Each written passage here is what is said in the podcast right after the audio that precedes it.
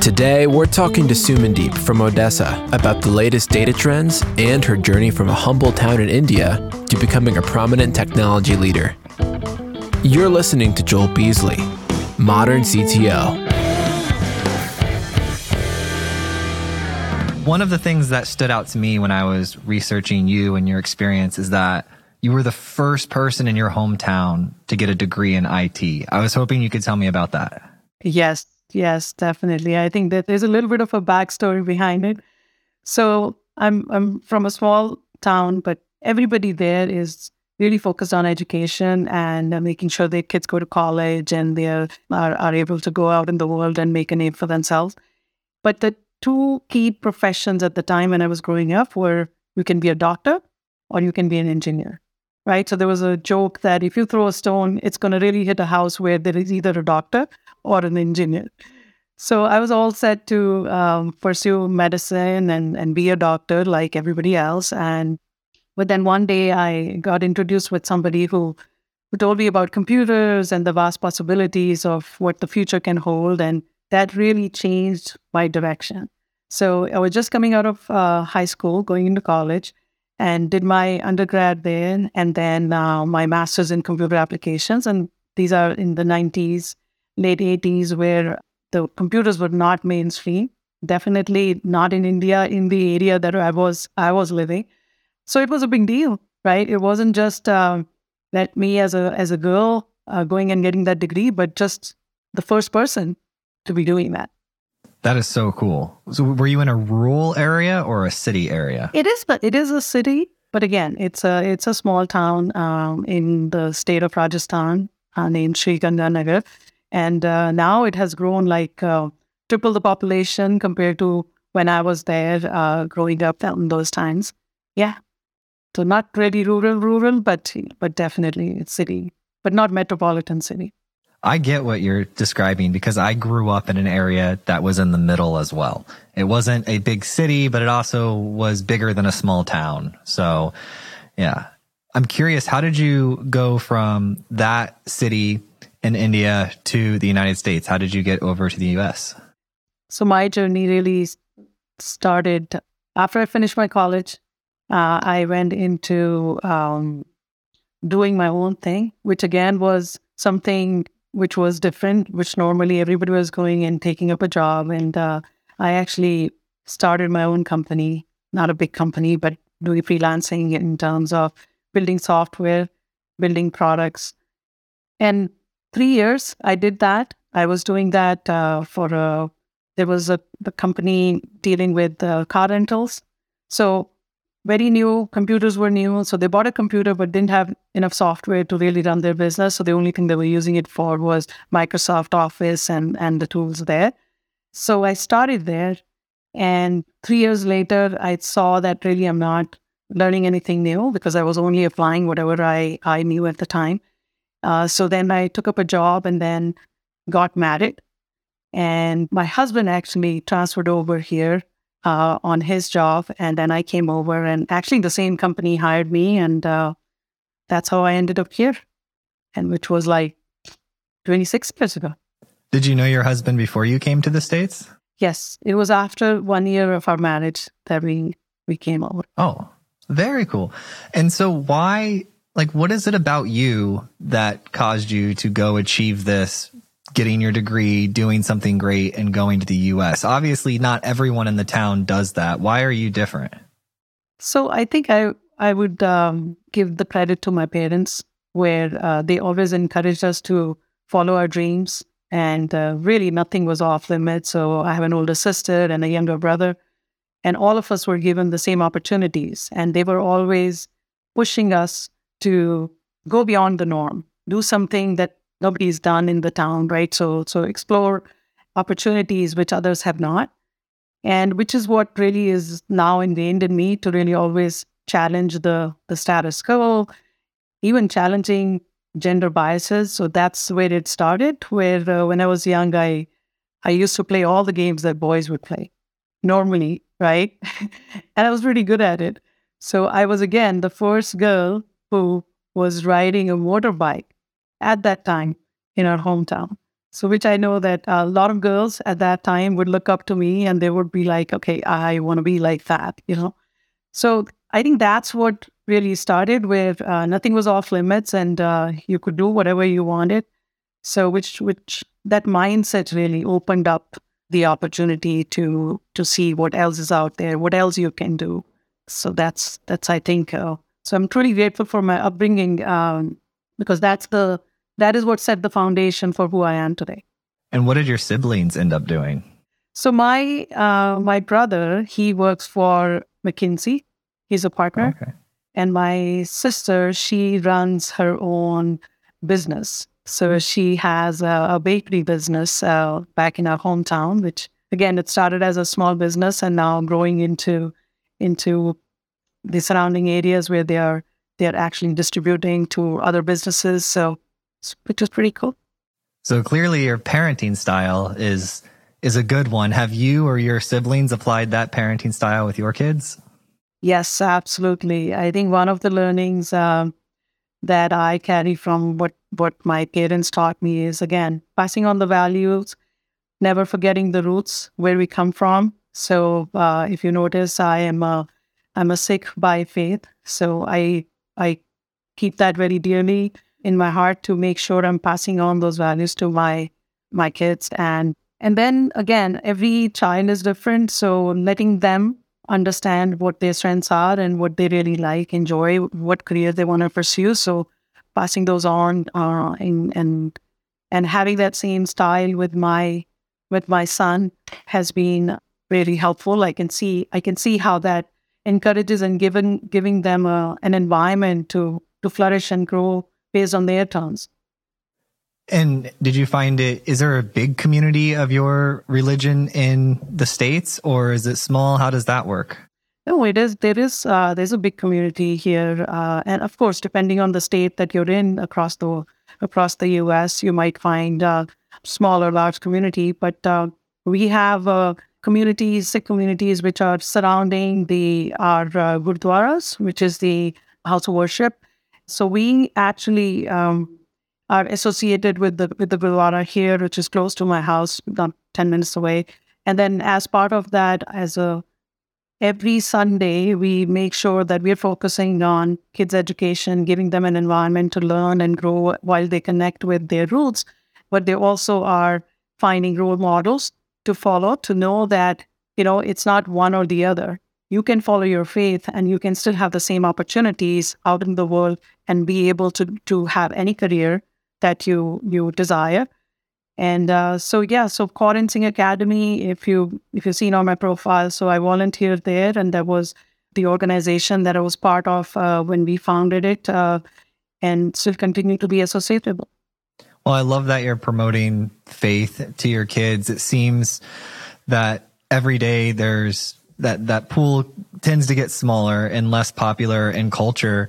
Um, so it's definitely like an uphill battle to feel free to share your faith and, and discuss it openly. So I love that you're promoting that uh, within your kids. And does that come up at work at all? I would say I've, I would say I've been fortunate that I've always um, worked in companies and worked around people who really value diversity and what everybody brings to the table in uh, in learning about them, accepting them. That I haven't personally faced any challenges there. So I would say um, has not been a challenge for me, but definitely I've seen um, that others share their stories where there ha- it has been challenging. So I really, really uh, support accepting and embracing equity and uh, and and having equal opportunity for everybody, regardless of what their beliefs are, whatever their faiths are, where they they come from. Um, so I think that I feel very strongly about and keep it at the center of my interactions with everybody who works with me within the organization or even as we work with customers and partners. Yeah, I did a series on faith in the workplace about a year ago, I believe. And because I wasn't sure how faith expressed itself in the workplace. And so I had on different people, different tech leaders. Some were pastors, some were just practitioners, things like that. And I asked the same question over and over like how does faith express itself in the workplace And what I got back after all of my interviewing was it essentially drives who they are as a person. And so when they're enacting the values that they believe, then they're impacting everybody. It's not necessarily as some would imagine you standing up and preaching at work, right? It's more of like you just living out the values that you believe in others, being interested in like, why is this person so happy? oh, absolutely. I would say 100%. I truly believe you are the sum of your experiences, but more importantly, the values that you learned in your childhood and in, your upbringing. And faith plays a, a, a, really key role in it in the because your, whatever your parents are doing, you're learning from that, and your surrounding community, uh, what they're doing and and what they believe in. And I think that that value system stays with you, even if it's not like prominently you call it out, but how you value every person and you see the good in every person and you you value their their um, their opinions. And more and more, we see that uh, even it applies to our work. Um, every day, we are building products and solutions for uh, our end users, right? And our end users really represent our communities, which is a sum of all of these this diversity that is there. So if we don't understand all the different viewpoints, we are not going to be designing solutions which are centered on our customers and the users and really solving for the full solution and, and giving them the best experience that we can. So definitely Absolutely. I think it plays plays a key part in in, in your day to day. That brings up creativity. I was talking about this earlier and I'm just curious what your thoughts are. I was having a conversation with Adam Finchman. He, he owns like a digital agency. So he works with designers, he works with engineers, all, all stuff you and I are familiar with. But he told me that he noticed a trend where technologists would say that they're not creative, but they're very creative people, but they would say, Oh, no, I'm not creative. But then they would go do creative things. Have you seen that happening in the engineering field? Yes, I think um, where I see it is the merge of an engineer which is in the back room taking the requirements from somebody who's facing off with the business or the customer to say, okay, what is the requirement and how I need to translate it back to the engineers to go build things.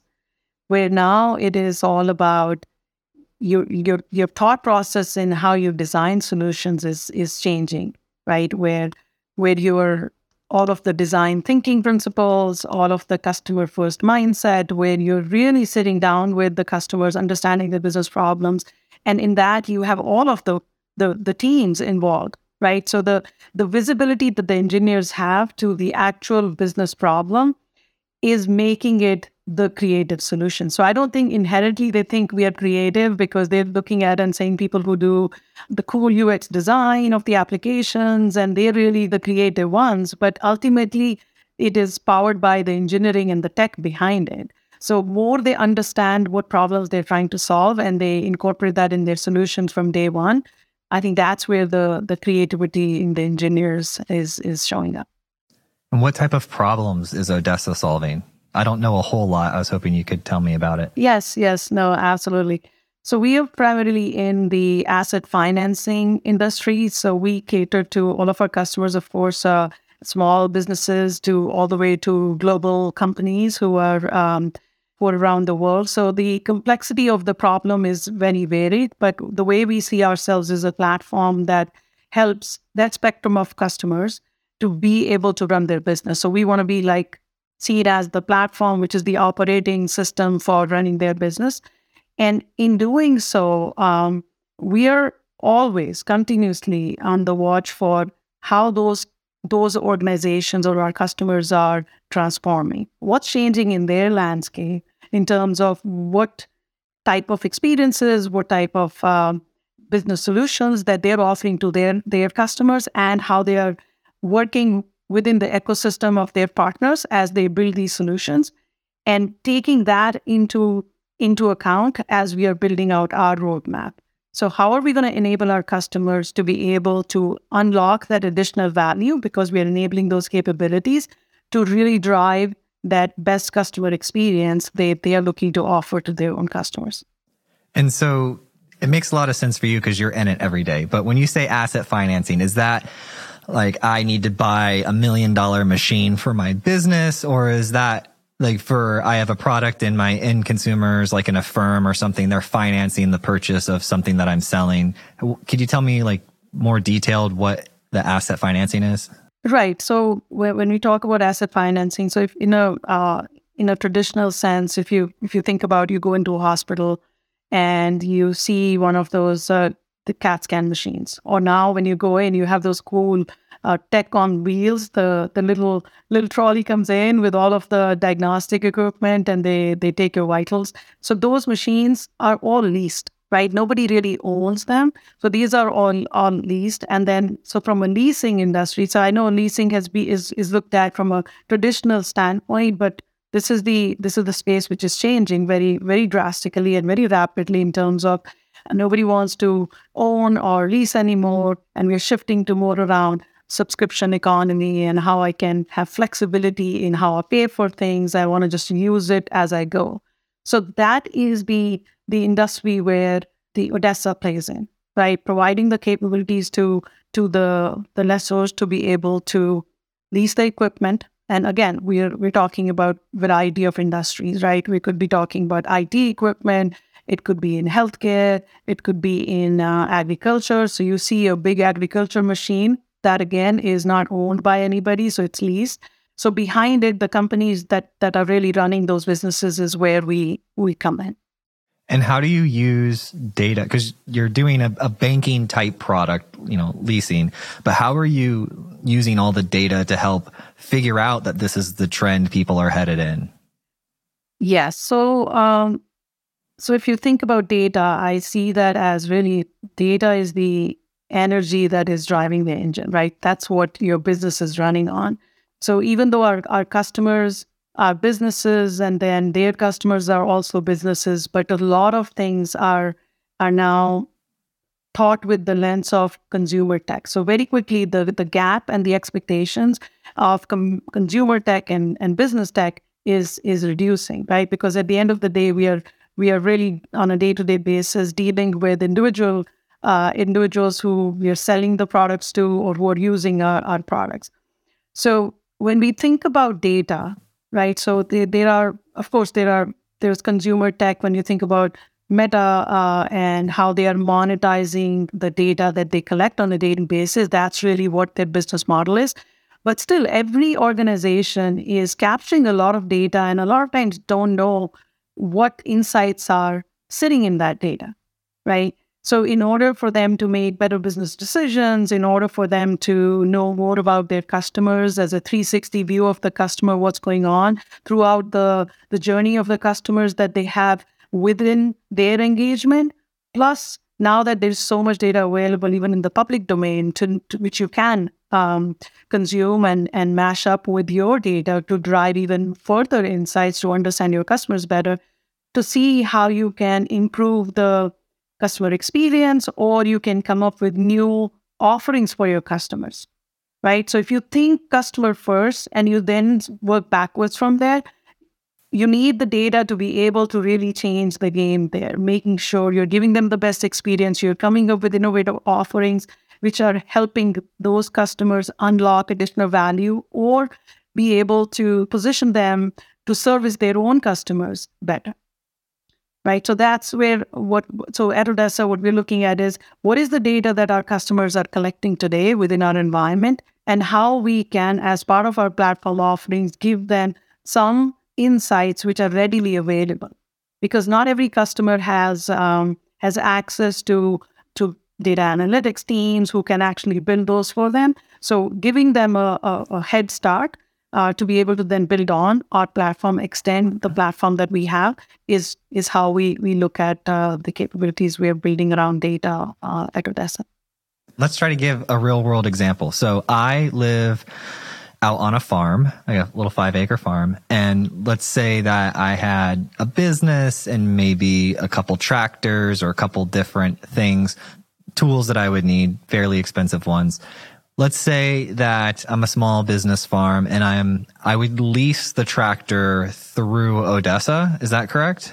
No, so so you would you would actually be going to a leasing company or companies okay. who are in the financing business for agriculture uh, equipment.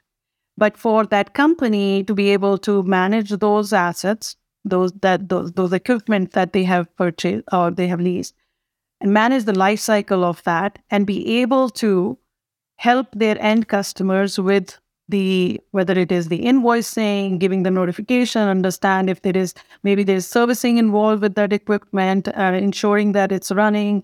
And so it's very similar to how you think about car leasing, right? But it's mm-hmm. it is different, right? In every industry, there are other nuances depending on the type of equipment you're leasing.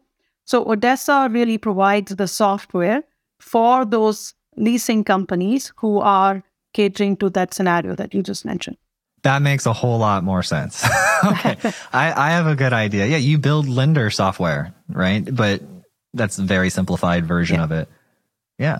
that yeah. is cool. So everything from payments, processing, probably credit score stuff to, like you said, equipment, life cycle, value, all of that. That is pretty cool. So you really are, that's a good business to be in because the lender or your customer is highly dependent on your product. That is correct. And, and, and but what I would also say is that, again, depending on our customer base, in some customers, we are a small part of their business. And in other customers, we see that the, we are the big rock in their landscape. So majority of their business is running on our platform. So we always have to ensure that there is capability to extend our platform to integrate better within the customer ecosystem right? So ensuring the whether it is around data exchange, whether it is around connecting with their external processes that are not running on our platform, and also having the ability to connect directly with their customers and partners. So that's that is where the real thinking of how do we cater to that variety of those customers while giving them the base key capabilities that every leasing company really needs. And now that I have a better understanding of the product, let's continue with the agriculture example, what type of insights are you providing to the lender across, you know, their customers? Would you say this is a more pop, more popular machine or you, what type of metrics are you looking at that are useful to the lender?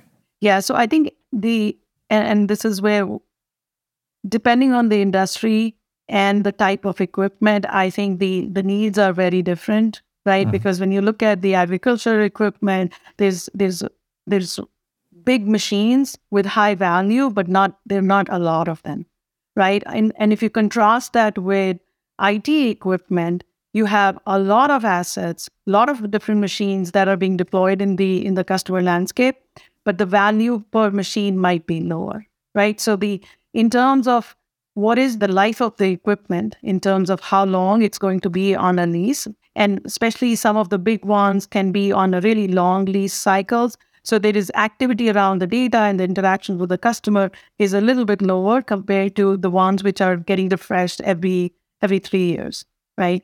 So that's one one difference in terms of the type of data that they would be needing. If you have a lease which is just set and really nothing is changing, then there's not a lot of interaction during the life of the lease. It's only at the end of it you decide whether you want to send it back, you want to renew it with a better machine and how you want to do your business going forward right so those are the conversations and giving them the the tools to know who's coming on uh, in terms of the end of term what we think the customer behavior is going to be and how you want to enable that that customer transaction but on the it sector it's a whole different ballgame right? Because there is so much data out there that you want to not only know what's happening at any point in time of the whole asset portfolio, but you also want to derive insights in terms of what type of products and what type of assets really are best suited for leasing in terms of the long terms or they are more short term deals and then the equipment is coming back and how you're going to monetize that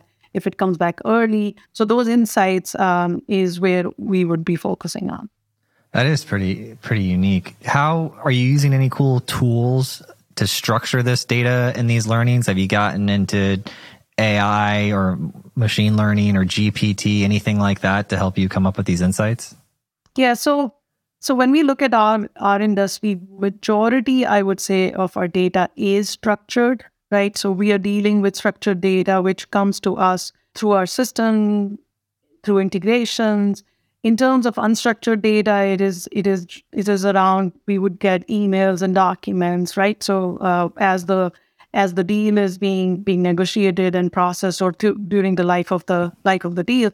So because majority of our data is structured, we're working with within our platform to transform that data, restructure it because we know that data that is collected is really geared towards transaction processing, right? So we are we are running the business, we're making sure the processes are are are run on that data. But when it comes to consumption of that data to really drive insights, you need to optimize it for reporting and analytics. So that's the, the restructuring that we are doing as part of our platform.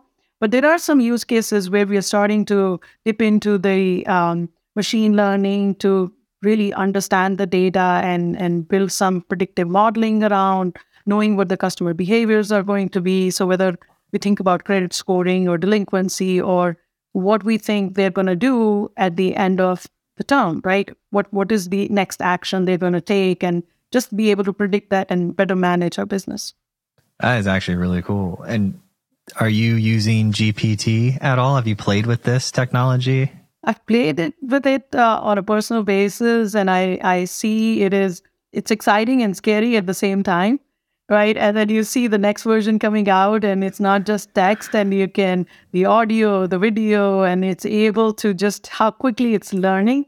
So now I think it is eh, for everybody to look at and saying there is definitely use cases that you can think of and apply in your day to day and see how they systematically get integrated into your into your business solutions right? So right now it's it's an early stage of everybody trying out and seeing the value in it but there's still the last mile that you you want to have that the the human touch right? So you want to yes. let let gpt do its do its thing give you the first draft of it and then you want to look at it and see what how you want to consume it so i think there'll be a lot of pocs and trials that'll that'll happen um, before we see exactly where where it's going to land in terms of the use case i found it somewhat fascinating how certain people are entirely dismissive of the concept simply because it's not perfect. They'll say, "Oh, yeah, that's not ready," and I'll I'll say, "You know, have you tr- have you tried it?"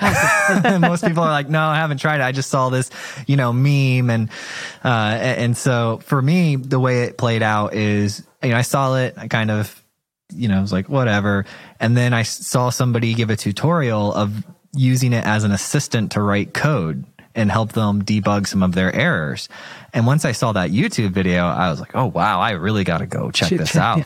so I did. And we ended up using it at the company at our at our business to help write uh, prep different questions interesting questions based off of topics because we not only do this show but we do like 15 20 other shows so we manage shows for other businesses so we do a lot of this prep and what we found out is that we can train it. We can show it a bunch of good preps and then we can then give it more information, put your bio in, put topics that we're interested in talking to, and then it can output a prep. And that to me as an engineer is fascinating because yeah. I just fed it unstructured data, text, and then it learned what I wanted and gave me something back that is not perfect. Yeah. But we were talking about creativity. There's a certain amount of creativity hours that we all have in a day, right? And so now that you have this technology that can help you generate creativity, well, you just made your time more efficient. And so it's not like we got rid of people or anything yeah, like that, but we made our producers far more efficient. And now they can allocate that time to making even better prep with this new tool, or they can allocate that time to doing other things that push the push the business forward. Absolutely. I think um, for anybody who hasn't tried it, uh, one thing I would say is in our household, the first person who went and tried it is my father-in-law. and I was amazed. Like he's the one who's like, "Have you tried it?" And uh, again, he was looking at it as a better tool from a instead of just doing a pure search engine search on something and getting all these different links and then having to go find where really the answer is that I'm looking for. So he used it for whatever his questions were, but he was very very excited about it. So I think definitely everybody should try it. And and you're right, it's not going to be perfect in the beginning. And as you use more and you you see and learn about the different scenarios as everybody's trying out and what where it's really helping, I think it it starts to stem other ideas. So we just need to continue continue testing it. I saw over the weekend Zillow, the property search app, they implemented a variation of it. So now, you know, we were looking at different property recently. And so we, you know, there's a hundred filters with real estate property, right? And you have to go configure them all, search and, and so on. But now they have a, a text box up top where you can just say, I want five acres within an hour of Nashville that is ready to build. And it'll do its, it does a really good job of getting you there. Uh, and for at least a first version, right? I was blown away. Obviously, there's always improvements you can make, but I tried a whole lot of different prompts for the text input. And man, it, it got all of the ones I tried. That's awesome. That's awesome. And, and again, anything that is data that's available in the public domain, right? It's going to perfect it reading that. And then once it comes into, you're able to open up the data that you have within the enterprise and be able to mash up both sides. It, it's going to be, it's going to be incredible. I have noticed that trend, like to what you said, where I've seen the consumer experience. That's the, the first area. And then usually the business experiences are lagging to that. So, so, Apple will do something cool. All the consumers experience it and we instantly say, why isn't the software at work like that? Right. That is, that yeah. is so true.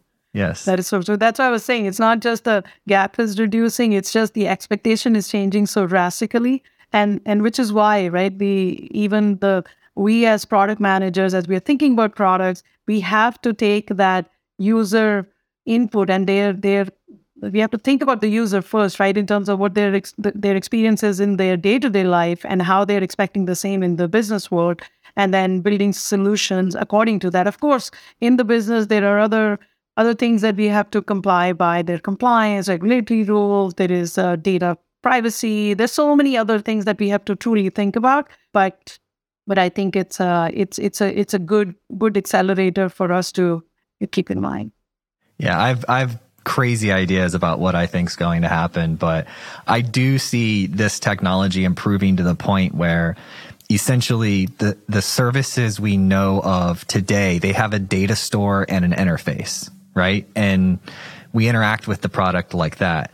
I think there's going to be a new layer on top, which will be this assistive AI that will engage with on a verbal type basis, right? Like a prompt text, ask questions, get results basis that'll sit on top of that. And then I think some of the old school people will still use the visual UI of the, the software. Think about Facebook's interface, right? Yeah. Or a business software's interface. But then I think in the long term, it'll end up being those services that we know today acting more like structured data stores than anything else. That is that is correct.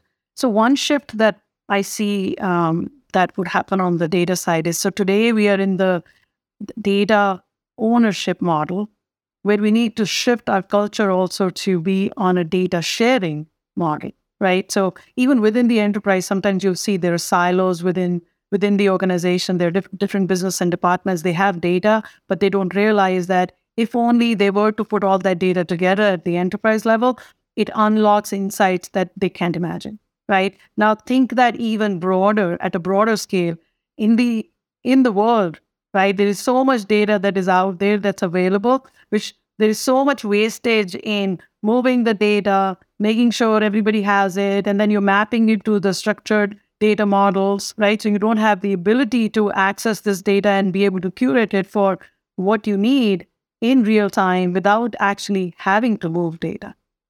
So I think that is really going to do what you're saying, right? At the, the the top layer is able to go into those data stores and whoever the data data producers are, but be able to consume it in real time and be able to give you that real time insight that you can can use, and you don't have to wait for the next day for the data to be curated for you to really consume.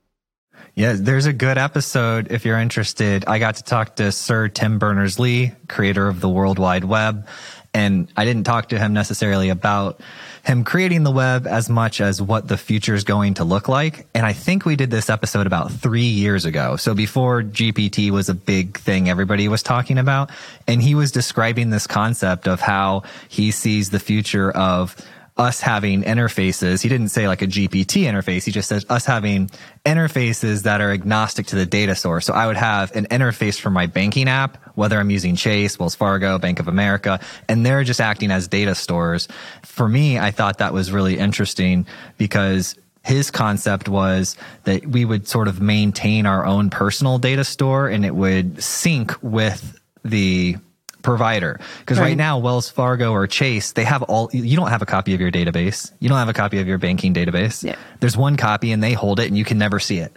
Right. right. I think that'll change in the future to where I could have my copy, they have their copy. We could see the read write updates and I can choose to disconnect from it or interact with it. But yeah, that I think Sir Tim Berners-Lee, I think he's on the right path with with what the future of the data stores are going to look like. But it's such a crazy thought because it's not necessarily how we are operating today. And I don't know if it's going to take 20 years or 50 years, but I think it's going to happen. No, absolutely. Absolutely. Exciting times ahead. Where do you think we're going to be in 50 years? You think we're going to still have a bunch of independent software providers, or do you think an AI is going to be running everything? I would say AI would be pretty pervasive in terms of all the solutions would be powered by AI. Now, of course, in terms of the intensity of it, whether it's leading with it or whether you're using it in your solutions, but it would be everywhere. And in terms of the data, I think the um, we've already seen the explosion. I don't know where it's going to go from it. We're already at infinity in terms of just having the data available, the variety of it, the velocity at which it's changing, it's coming. It's all going to come down to how do we leverage the AI to give us the data that is relevant for what we are asking for and be able to process and present it, right? So that we are using that first draft like you mentioned, right? So first draft information and then make business decisions on it. So ultimately, of course, I mean, on the, the utopia would be that we don't have to do anything and you want the machines to be able to make decisions based on how we are training them. And if there are things that it is unique where they need to prompt us to be able to intervene, then we intervene. But I think there's a lot of a lot of um, use cases where you can see this this really uplifting the types of solutions that we can offer to our customers, to our communities, things where we've been limited by what uh, what humans can do or the, the the structured data computation can do, because now we are able to tap into the unstructured data, which definitely has a lot of nuggets that we, we don't even see. Yeah, I could see it as an Odessa app on the GPT app store, right? If I install that, I pay my licensing fees to Odessa or whatever the fees are. I get that fine tuning set of features that enhances the base level conversational AI that I have. I think that's something that'll come about. Yeah, there, I'm sure there are within the customer journey as they engage with the Odessa platform there are definitely those touch points where it doesn't need to be a structured interaction, right? You can make it more fluid. It can be more conversational, where it's like, this is what I'm looking for. And then behind that, of course, the structured data is available for you to interpret that, process the information, and then uh, give the response where, again, based on the customer user preference, where they want it, how they want it, and, and, and deliver it but behind it the engine is is still there. But start to think of customer experience or the end user experience is where i think the ai layer is going to start to play. It's going to be amazing watching that play out as far as industries consolidating and you know because i was thinking the other day like let's take odessa for an example. Let's say i'm looking for software that does what you do and i ask gpt what is the best one? Well however the methodology for how you influence chat gpt to answer that correctly it's going to result in the reality that i'm no longer typing it into google and getting 10 results right where you have the option to come up. It's i'm just asking it the question. It's just telling me oh, odessa's the best one. And i mean while that's good for you guys if your competitors are not happy about that and of course, we, we want to make sure that we are the best, right? So we want GPT to be answering that, but then we have the backing to say why, right? Here's the reasons why. These are the capabilities that we offer to our customers. This is how we would really help them unlock more value for themselves and then provide that that amazing experience to their end customers. So that's that's our role, right? We're here to really enable our customers. GPT's listening right now, reading All the right. transcript, understands Odessa is the best. Odessa is the best.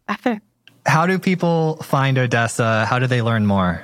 So you can go to our website, odessainc.com, and you get to know more about what we are doing. And it is O D E S S A I N C.com. I love it.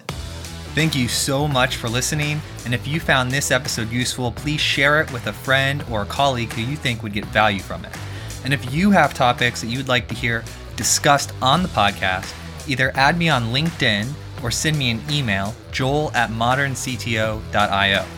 Every time I get an email or LinkedIn message, it absolutely makes my day and inspires me to keep going.